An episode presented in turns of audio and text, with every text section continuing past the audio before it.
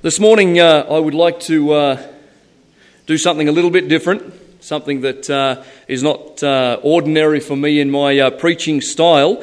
And so, we're going to begin this morning by looking at the PowerPoint. Uh, and I want to introduce you to a particular man in history by way of a short biography before we go into a specific message that will take us through for possibly the rest of the month. Uh, my intention initially was not that it would go for the rest of the month, but you all know me pretty well. Once I begin on a topic, there's much more to it than I initially anticipated. And uh, I'm particularly excited by uh, what we're looking at uh, this morning. So let me uh, introduce you to a man by the name of Charles Wesley. Many of you would know that name, the brother of John. And uh, there's a picture of him. And uh, if you look up there, I'm going to read from here. It says Charles Wesley lived from 1707 to 1788 and was one of the greatest hymn writers in the English language.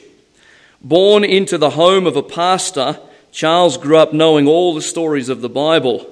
But it was not until May 21st, 1738, that he realized that his previous religious commitments lacked the essential element of simple faith in Christ. At the time of his conversion, he read Psalm 40 and verse 3, which says, He hath put a new song in my mouth. Many will see and fear and will trust in the Lord. The day after his conversion, Charles wrote the famous hymn. The day after his conversion, don't miss that, he wrote the famous hymn, And Can It Be? One of the stanzas was written as a personal testimony of his salvation. Long my imprisoned spirit lay fast bound in sin and nature's night. Thine eye diffused the quickening ray. I woke, the dungeon flamed with light. My chains fell off, my heart was free. I rose, went forth, and followed thee. Imagine writing that the day after your salvation. Whew. Charles was uh, educated at Westminster School and entered Christ Church at Oxford at the time when his older brother John was leaving to help in his father's church. At Oxford, Charles organised a holy club where members met each evening to read the Bible and pray. Charles Wesley and his friends sought a disciplined method of spiritual improvement. Some ridiculed this group and called them Methodists for their methodical ways. John later returned to Oxford and became the leader of the Holy Club Charles had organised. And Can It Be was the first of 6,500 hymns that Charles Wesley wrote. Just contemplate that for just a moment. 6,500. He, like Martin Luther, believed hymns were a means of teaching theology. He composed an average of three hymns a week. They covered each, every area of theology as well as every season of the year. It was this faithful servant of the Lord who, when approaching the Christmas period and wanting to instruct the people in theology, wrote the well known carol we know as Hark the Herald Angels Sing. This rich theology filled song was composed in 1739 and originally titled Hymn for Christmas Day. In its original form, the chorus and opening couplet read, Hark how all the welkin rings, glory to the King of Kings. This old fashioned word, welkin, meant vault of heaven or the skies. Wesley's intention was to have the worshipper consider the angelic host which proclaimed the Lord's birth. Today we might say, listen how the skies of heaven ring. It was 1758 that Wesley's good friend George Whitefield, the evangelist, updated the lyrics, and most, not- most notably that first couplet to hark the herald angels sing, Glory to the newborn King. In some ways, it seems a shame that Whitefield altered the lyrics because in doing so, he added the non biblical account of the angels singing on that occasion, which the scripture doesn't say.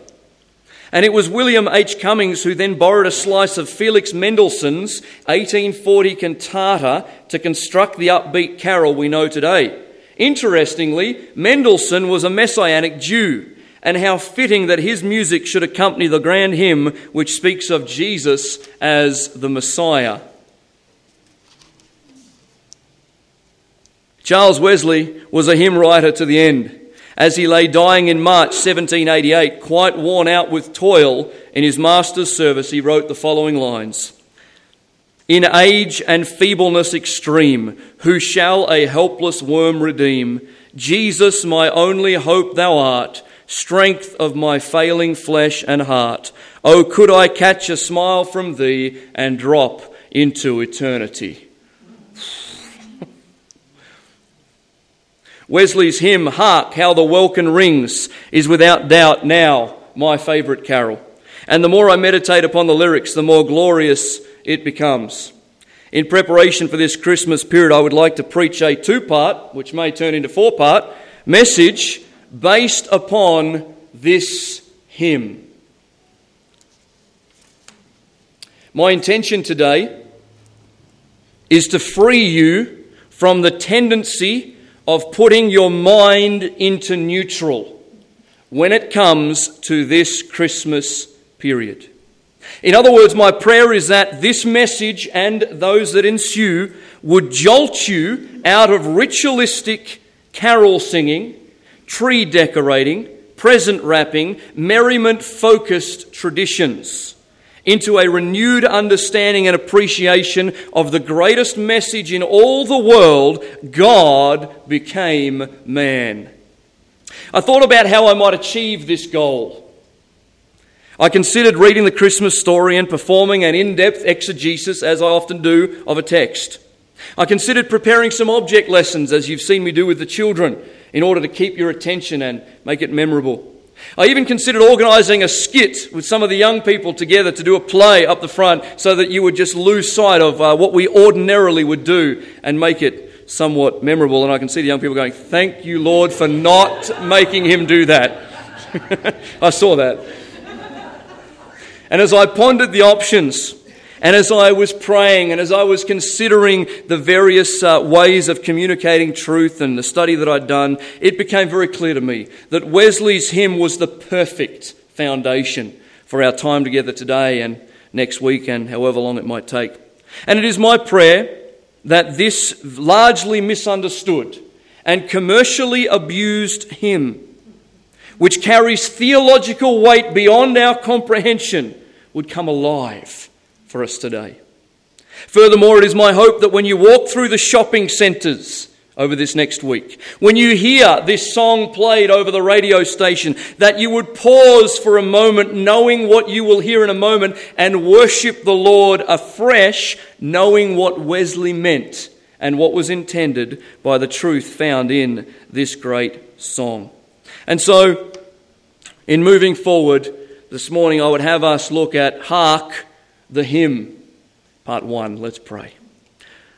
Lord, we thank you so much for a time where we can come together around your word, around the words of a Christian believer, a brother who has wonderfully put things together so that we can uh, understand them uh, in a poetic form, that we can appreciate them, that we can offer praise before you using those words. And Lord, we, uh, we're not wanting to replace the scriptures in any way, and we will spend much time looking into them. But we're thankful for this foundational hymn that uh, puts forward for us a great theological discourse for our consideration this morning. Help us, we pray. May it be fruitful and beneficial, uplifting, convicting, challenging, and changing for us all. In Jesus' name, amen.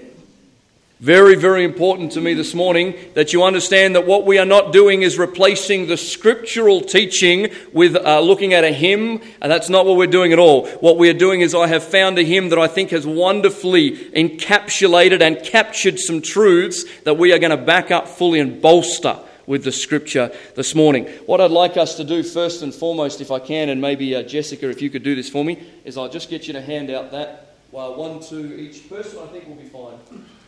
As that gets handed out, I'll just get myself organised here. Thank you.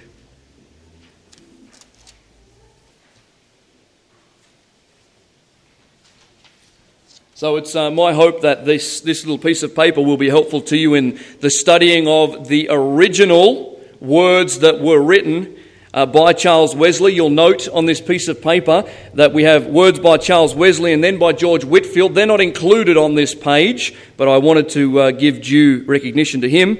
Then the music is by Felix Mendelssohn and adapted by William Cummings.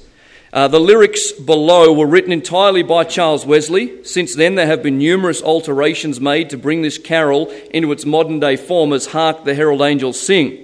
For the purpose of our study, we'll be looking at this hymn in its original form, and that's there for you to write notes on, for you to circle, to highlight, whatever you need to do in order to get a picture of what's being said. And I will be going through this line by line and even at times word by word. So, firstly, I would like you to see in this hymn the first point, which is this the call to pause, to listen, and to see. The call to pause, listen, and see. Note what Wesley has written here Hark how all the welkin rings, glory to the King of Kings. The very first word in this precious hymn is now considered archaic. In fact, there are whole blogs on the internet about all the archaic words in the carols, and this was nearly at the top of the list. The word hark is always an exclamation and a call to attention. Hark! Listen! Hearken to is where we get the word hark from. Its meaning relates to the senses. Primarily, it refers to listening which is where we derive that word hearken. However, importantly for us to note this morning, it is not exclusively auditory. This word is also used in reference to beholding with the eyes. It's even used of smell in history. But it is most certainly used of calling the mind to attention. Hark is always the call to mental engagement what a great way to start, Wesley. Listen, get your mind in gear, Christian, as you begin this song of worship. And is it not true, would you agree, church? Is it not true that at this time of year, more than perhaps any other in all of the calendar, we need a call to mental engagement? You say, why is that? Well, instead of all this superficial, tinsel focused Christmas concept that is not even found in the scripture, we need to have a call to employ the faculties of our mind and our heart towards truth. I'm not saying those other things are wrong, but what I'm saying is they are very distracting from truth. And so this is a wonderful call to stop, to listen, and to hear the truth. Wesley, I think, is a little bit like a pedestrian crossing here, where we read the sign, Stop, look, listen, and think. That's what he wants us to do. Stop where you are, what you're doing. Look, listen, and think about what I have to say and what the scripture has to say. I wonder, as by way of, I guess, an introduction for us this morning on this very word, have you stopped yet? Have you actually stopped yet? Because the tendency is just to, to run and run and run through this season of time. And more than any other time, I would suggest, we run without even thinking. We're organizing this and we're wrapping that and we're doing this and that and so forth. And it is probably high time to hark and stop and think about our Lord.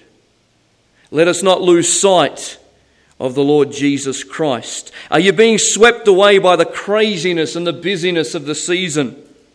Have you paused to consider the reality of Christ's first coming?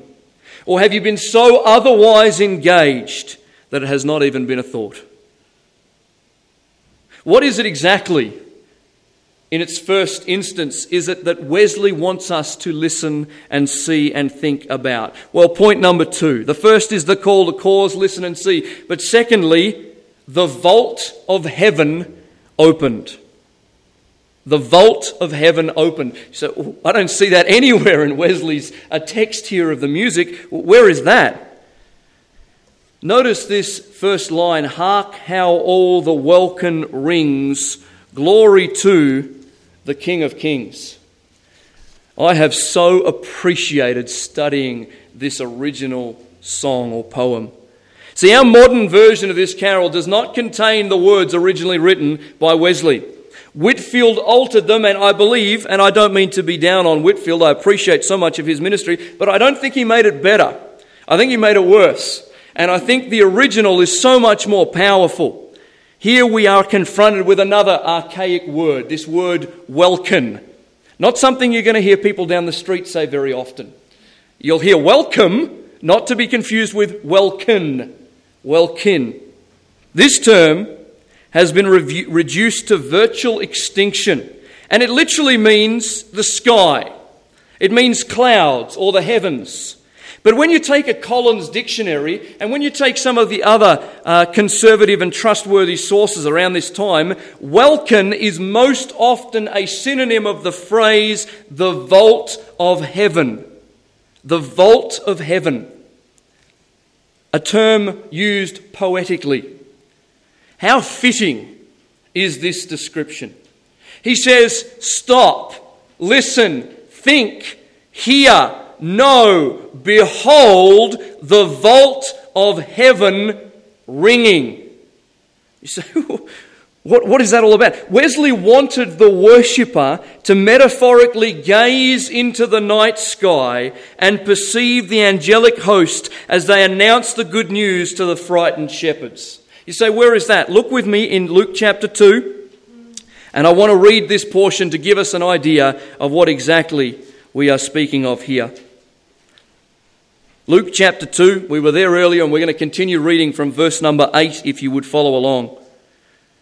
And if it is at all possible to lose the ritualistic concept of reading this at Christmas time, etc., do that and let me encourage you to put yourself in the place of the shepherds on that night. Luke chapter 2 and verse 8. And in the same region there were shepherds out in the field, keeping watch over their flock by night. And an angel of the Lord appeared to them, and the glory of the Lord shone around them, and they were filled with great fear. By the way, just imagine, we're just talking about one angel now, just one to start with. One angel come. And what a precious privilege that one angel had to first of all come to these shepherds and then be joined by a host. But began with one angel. Interesting. This is, this is amazing. And they were filled with great fear, as I think you would be. And the angel said to them, Fear not, for behold, I bring you good news of great joy that will be for all people. For unto you is born this day in the city of David a Saviour who is Christ the Lord.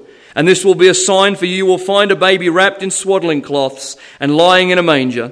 And suddenly there was with the angel a multitude of the heavenly host praising God and saying, Glory to God in the highest and on earth peace among those with whom he is well pleased. When the angels went away from them into heaven, the shepherds said to one another, Let us go over to Bethlehem and see this thing that has happened, that which, uh, that which the Lord has made known to us. And they went with haste and found Mary and Joseph and the baby lying in a manger. And when they saw it, they made known the saying that had been told them concerning this child. And all who heard it wondered at what the shepherds told them. But Mary treasured up all these things, pondering them in her heart. And the shepherds returned glorifying and praising God for all that they had heard and seen as it had been told them. The vault of heaven opened. An angel, at first, with the glory of God surrounding that angel, pronounces the birth, the good tidings of Jesus Christ, and then suddenly, a multitude of the heavenly host appear. I mean, just, just imagine, imagine you're a shepherd on a dark night watching over your sheep, and just suddenly this happens. And I don't know, I don't think the scripture gives us a huge amount of information about the subject of angelology. What we know is limited, but we do know one thing is that they are bright and shining seraphim, cherubim. And when they come into a place, that place doesn't stay the same. It would have been an amazing, an amazing scene. The vault of heaven opened, and from it sprang forth these glorious messengers, whose voices rang throughout the valley Glory to God in the highest. What a sight! What a scene! What a sound! Look and listen as the heavens ring. What a time of worship was had in the hilly regions and outskirts of Bethlehem that night. Imagine being a shepherd in the field And by the way, what other person's birth in all of history was accompanied by a host of the heavenly multitudes? There was, this was no ordinary birth. This was no ordinary child. This was no ordinary announcement. Put yourself in the picture here, and that's exactly what Wesley wants us to see. Hark how all the welkin, the vault of heaven, the skies ring. Amazing. Then I want you to see, thirdly, the glorious proclamations. Look at what Wesley has to say here in this second line before you. Glory to the King of Kings, peace on earth and mercy mild, God and sinners reconciled. In this portion of the poem, Wesley mingles great theological truth from all parts of the scripture to bring it together here. Some is directly from the passage we've just read, others are a compilation of truths about the Lord Jesus found in the scriptures. But I see here three clear proclamations that Wesley would have us as the worshipper understand. Proclamation number one is the proclamation of praise. Look at what it says Glory to the King of Kings. I don't know. I would like to ask, and I will one day, I'm sure, when I get to heaven, say to Wesley, what exactly were you thinking? Were you thinking that it was glory to God in the highest in verse 14 of our text? Or perhaps, as I see it, maybe it was 1 Timothy chapter 6 and verse 15 that says, He who is the blessed and only sovereign, the King of kings and the Lord of lords. Maybe that's what Wesley had in mind. Praise be to him. Or maybe Wesley was going to the end of the book, to Revelation, looking into the future, where he reads in chapter 19, verse 16, that Jesus comes riding in on a white horse, and on his robe and on his thigh he has a new name written King of Kings and Lord of Lords. Whatever the case, the proclamation here is praise be to the King of Kings. He wants the believer to see not simply an innocent babe in a manger, but a royal king who is greater than any other, and the one who deserves all praise, glory, veneration, and adoration. It's not unlike the Magi, the wise men from the east, who sought a king that was greater than Herod. They went to uh, Jerusalem thinking that's where he would be, but in actual fact, they are told it's Bethlehem Ephratah, as the prophet said, and so they make their way down there. They weren't interested in worshipping Herod. There was a different king, a greater king, a new king, and the heavens had revealed the reality of this as they were star gazing. Look with me in Matthew chapter 2, please. Matthew chapter 2. Beginning in verse number 1. Familiar portions, I know, but let's look at them with fresh eyes. Matthew chapter 2 and verse 1. Now, after Jesus was born in Bethlehem of Judea in the days of Herod the king, behold, wise men from the east came to Jerusalem, saying, Where is he who has been born king of the Jews? For we saw his star when it rose and have come to worship him. When Herod the king heard this, he was troubled. I'm sure he was. I'm sure he was troubled that these men had not come to worship him and that there was a new king on the horizon. He was troubled, and all Jerusalem with him. And assembling all the chief priests and scribes of the people, he inquired of them where the Christ was to be born. They told him in Bethlehem of Judea, for so it was written by the prophet. And you, O Bethlehem, in the land of Judah, are by no means least among the rulers of Judah. For from you shall come a ruler who will shepherd my people Israel. Then Herod summoned the wise men secretly and ascertained from them what time the star had appeared. And he sent them to Bethlehem, saying, Go and search diligently for the child. And when you have found him, bring me word that I too may come and worship him. After listening to the king, they went on their way, and behold, the star that they had seen, when it rose, went before them until it came to rest over the place where the child was. When they saw the star, they rejoiced exceedingly with great joy. And going into the house, they saw the child with Mary his mother, and they fell down and worshipped him. Then, opening their treasures, they offered him gifts gold and frankincense and myrrh. And being warned in a dream not to return to Herod, they departed to their own country by another way. I wonder, by way of application this morning, church, Christian, does this attitude of worship, Does this attitude of praise for Jesus Christ mark your life too? In the midst of what is called the silly season, are you preoccupied with worship of Christ? It is so easy to get distracted, particularly at this time of year. But may I compel you to take the time now to examine your own heart and whether or not it echoes this first proclamation of praise. But then, secondly, I'd like you to see, it, see it's not just a proclamation of praise, but it's also a proclamation of peace. Look at what Wesley writes here Glory to the King of Kings, peace on earth. This is taken directly from Luke chapter 2 and verse 14, where the angels in united chorus say, Glory to God in the highest and on earth peace among those with whom he is pleased. Very important that we understand this. The Jews got this wrong, and many people in history have got this wrong. This proclamation of peace on earth was not the promise to eradicate all wars and conflict. That was not why the Lord Jesus came. That was not his purpose. The peace that he is speaking of is not a physical, conflict based peace where that is all eradicated. That's not what he's speaking of at all. It is the promise of spiritual peace that comes between a sinful man and a holy God by means of Jesus Christ. In other words, the proclamation of peace was a promise fulfilled in the life and death and resurrection of this young baby in a manger who would grow up to die.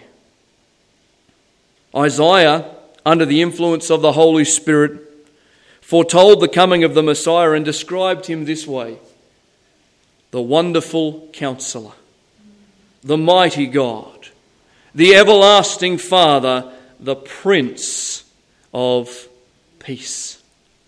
Isaiah 9 and verse 6. The coming of this king would be marked by peace on earth, not physical. That'll happen at the second coming. This is marked by spiritual peace. He will do a work that none other can do, bringing reconciliation and peace. Paul writes in Romans 5, verse 1 Therefore, we have been justified by faith, we have peace with God through our Lord Jesus Christ.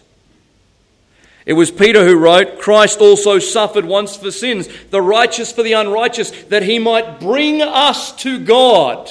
This is the peace that we speak of. This newborn baby was to usher in the kingdom of God, which would be marked by peace Again, the Apostle Paul writes, The kingdom of God is not a matter of eating and drinking, but of righteousness and of peace and of joy in the Holy Spirit. Romans 14 17. If you have trusted this morning, if you have trusted in the Lord Jesus Christ as your Savior, you have already experienced the peace that He brings despite the fiercest storms. And some of you I know at this moment in time are going through fierce storms. The tempests are hard and it is waging warfare against your vessel and it's a difficult time. And yet you can be content in the chaos knowing of the assurance of His presence that He is with you and He is in you and He is our peace.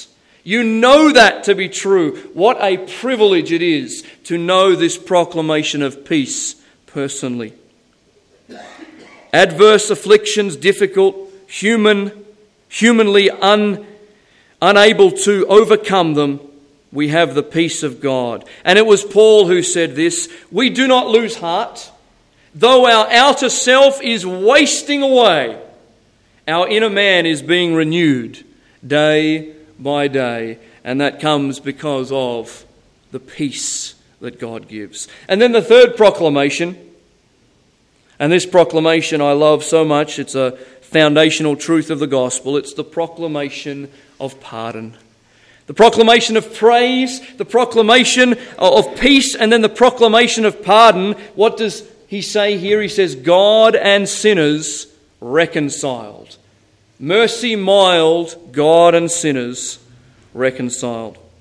For those who may not be familiar with it, the word mercy carries the connotation of withholding what is deserved, withholding the due wrath and anger and penalty and punishment that ought to be ours, but it is withheld and poured out in its fullness upon the Lord Jesus Christ as our substitute. God has pardoned us, if you're a believer this morning, not because we are worthy, not because we reach some attainment or set of standards or moral obligations, but because His perfect Son grew up from the manger to shed His blood to appease the righteous wrath of God on our behalf. You know what I love? What I love about what Wesley has to say here is that he is saying that God is in the business of reconciliation. That's what God does. God delights to reconcile sinners. He formulated a plan whereby the lost and dead sinner can be brought to life and reconciled with his Creator. And it is this glorious message that my brother Charles Wesley is having us understand and glory in. That's what he wants us to see that peace on earth, mercy on God and sinners can be reconciled. Please note this, pay attention to this. The message of Christmas is not a baby in a manger. It is the God man born to die for you. It is not about the Christmas tree, it's about Golgotha's tree. It is not about the dark night in Bethlehem, it's about the dark day on Calvary. It is not about the cattle in the stall, it's about the Lamb of God for sinners slain. It is not about a fat man who gives us presents, but about the Creator who gives us life and the light of life. That is the purpose. That's why He came. That's what He said, I will do. I have come to seek and to save that which is lost. This is the proclamation of pardon. And then point number four if you're keeping track, those other three were subpoints. This is point number four. It's the call to join the chorus. This is verse number two. Look at what the verse says Joyful, all ye nations, rise. Join the triumph of the skies. Universal nature say, Christ the Lord is born today. Charles Wesley is not only known as a great hymn writer, but also a great evangelist. He and his brothers spent all of their life preaching the gospel outside, inside, wherever they could go. They would get on their horses and they would go and preach the gospel to anybody who would listen and even to those who wouldn't. And they were known for that. In fact, I hope I'm quoting this right. I can't remember if it's John or Charles Wesley, but there was a day these are not in my notes, so I'll have to confirm that it's true next week. But there was a day when either John or Charles Wesley was uh, getting ready to go on the horse throughout the day. This is in the afternoon, and uh, he had had absolutely no opposition in that day to the gospel. And so he cried out to the Lord and said, Lord, today I've had no affliction. I've had no opposition to the gospel. Please forgive me, I've not done enough. As he finished his prayer and got off his knees, a farmer who hated the Wesleys threw a brick and narrowly scraped his nose. He got back down on his knees and he says, Thank you, Lord, for answering my prayer. Got on the horse and kept preaching. This is the evangelist. And what we see here, joyful all you nations rise, is the call to join the chorus. It's the evangelistic heart of this preacher. And he says, I want the world, I want all people to know this truth and join in the chorus with the angels. Glory to God in the highest and on earth peace.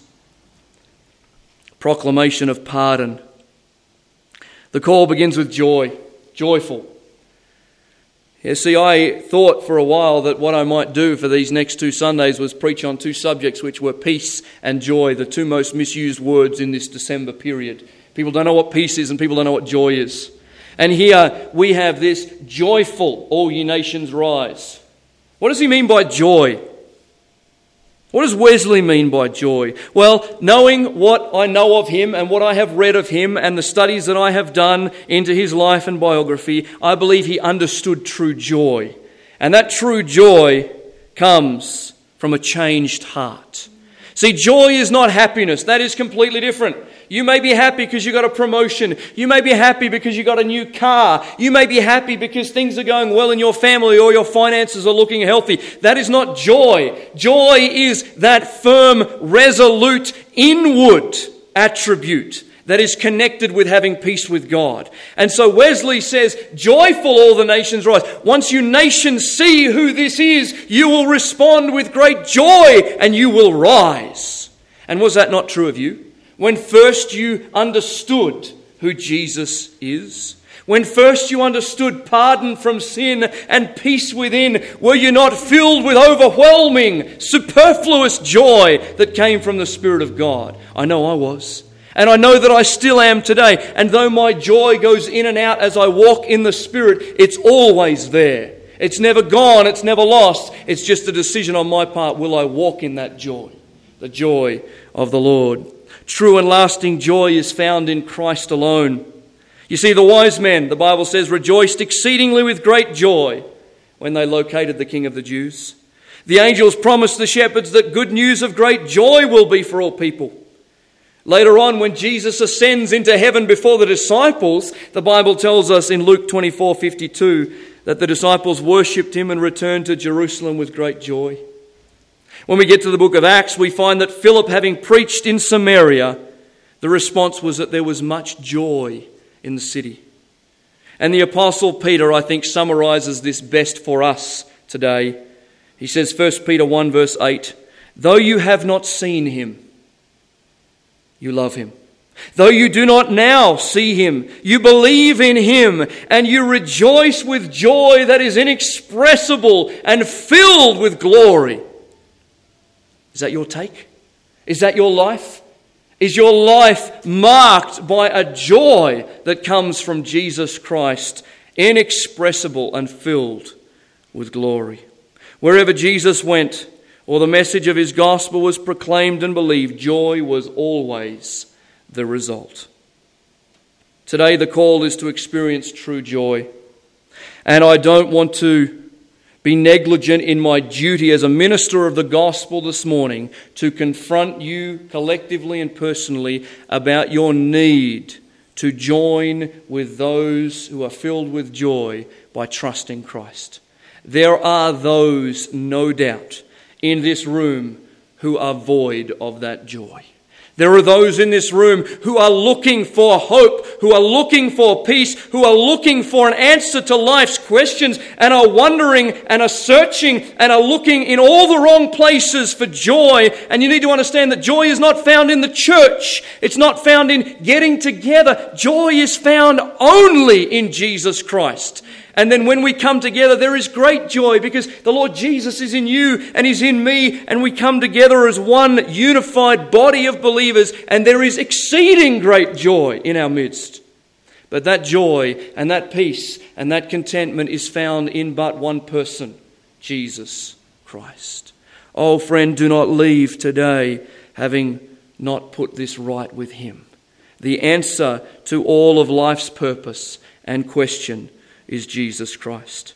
And it's only those who've trusted Christ that can join in this chorus.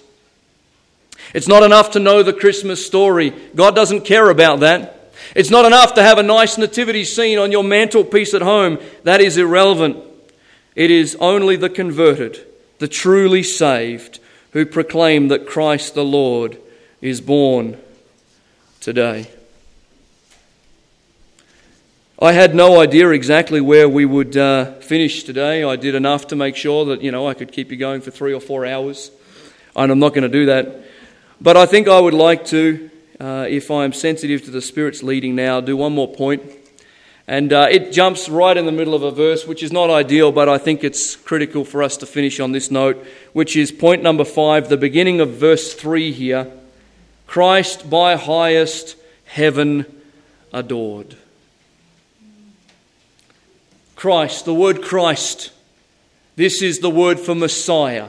This is the word for the deliverer, the one who is coming, the promised one of Isaiah 53, of Genesis 3:15, of all these other portions of scripture, Psalm 22 and messianic prophecies all throughout the Old Testament. This is Christ, the Messiah, The Jews would say he is the Hamashiach, the anointed one, the prophet, the priest, and the king. This is the one that we begin with in this verse Christ by highest heaven adored. Before we delve too much deeper into this, and we'll look some more at it next week, let me show you where this begins. The adoration begins with the Father's love of the Son.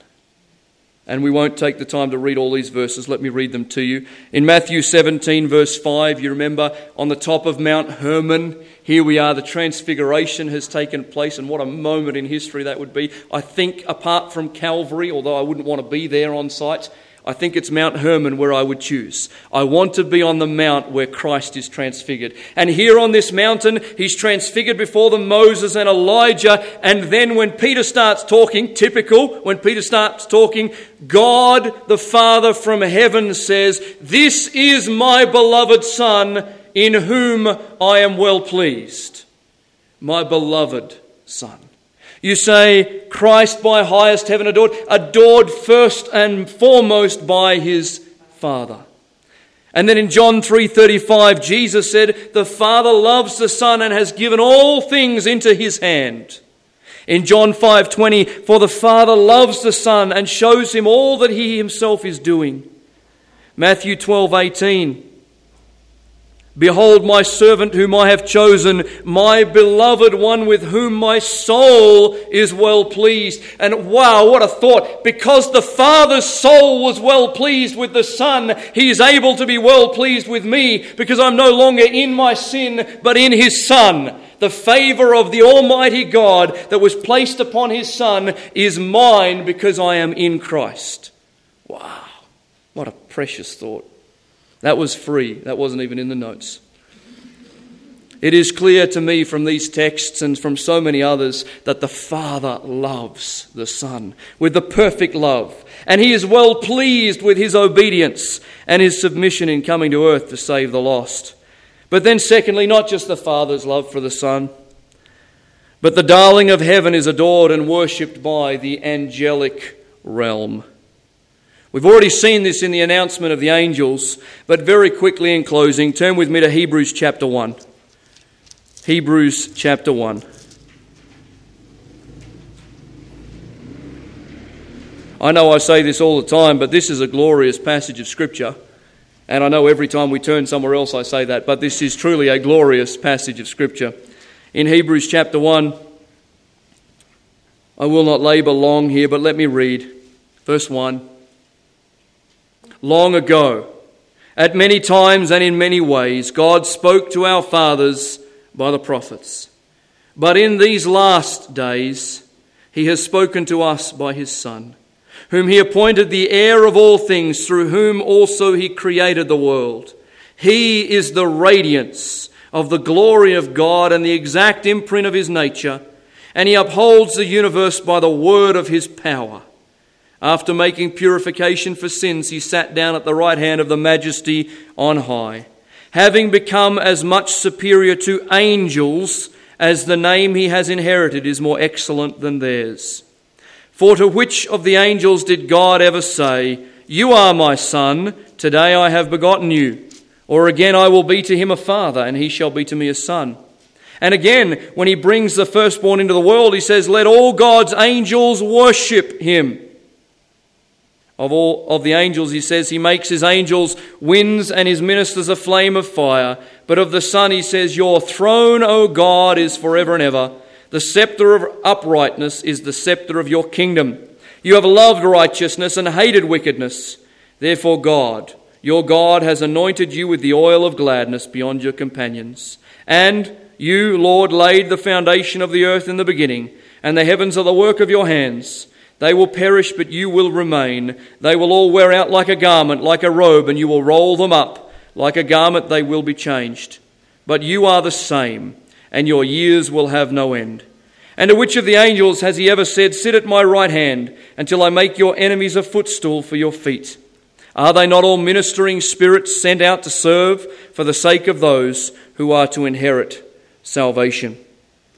One more place to turn, if you would, please, to Revelation chapter 5. And with this text, we will close.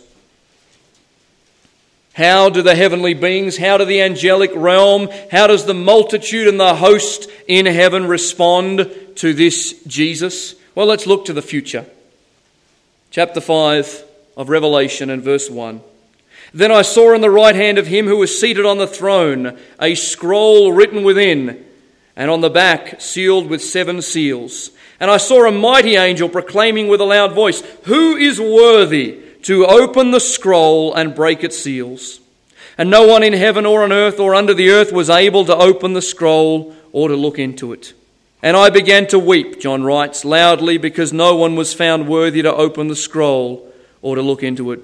And one of the elders said to me, Weep no more. Behold, the lion of the tribe of Judah, the root of David, has conquered, so that he can open the scroll and its seven seals. And between the throne and the four living creatures and among the elders I saw a lamb standing, as though it had been slain, with seven horns and with seven eyes, which are the seven spirits of God, sent out into all the earth. And he went and took the scroll from the right hand of him who was seated on the throne. And when he had taken the scroll, the four living creatures and twenty four elders fell down before the Lamb, each holding a harp and golden bowls full of incense, which are the prayers of the saints. And they sang a new song, saying, Worthy are you to take the scroll and to open its seals, for you were slain, and by your blood you ransomed people for God from every tribe and language and people and nation. And you have made them a kingdom and priests to our God, and they shall reign on the earth. Then I looked, and I heard around the throne and the living creatures and the elders the voice of many angels, numbering myriads of myriads and thousands of thousands, saying with a loud voice, Worthy is the Lamb who was slain to receive power and wealth and wisdom and might and honor and glory and blessing. And I heard every creature in heaven and on earth and under the earth and in the sea and all that is in them saying, To him who sits on the throne and to the Lamb be blessing and honor and glory and might forever and ever. And the four living creatures said, Amen. And the elders fell down and worshipped. We could look all over the scripture to see how the angelic host worship and adore the King of Kings and the Lord of Lords, but we won't. I want to ask us a question as we close. If the heavenly realm, if all nature sings, if the angels in unison proclaim the glory of God, what do I do? Where is my heart? What is upon my lips at this time? Do I say with universal nature and the triumph of the skies, Christ the Lord is born today? And he is by highest heaven adored, but not just in heaven, also within my heart today. Is Christ the Lord adored by us? The eternal God who robed himself in humanity and died for me. Lord, we thank you for the words that Wesley has penned. We're thankful even more for the words that the Holy Spirit has put before us in the pages of Scripture. We're thankful for uh, men of great skill and ability to construct theological songs such as this that speak such truth and honour and glory. And it's our privilege to be able to, with saints of many years, sing this song. Lord, may it have greater meaning to us.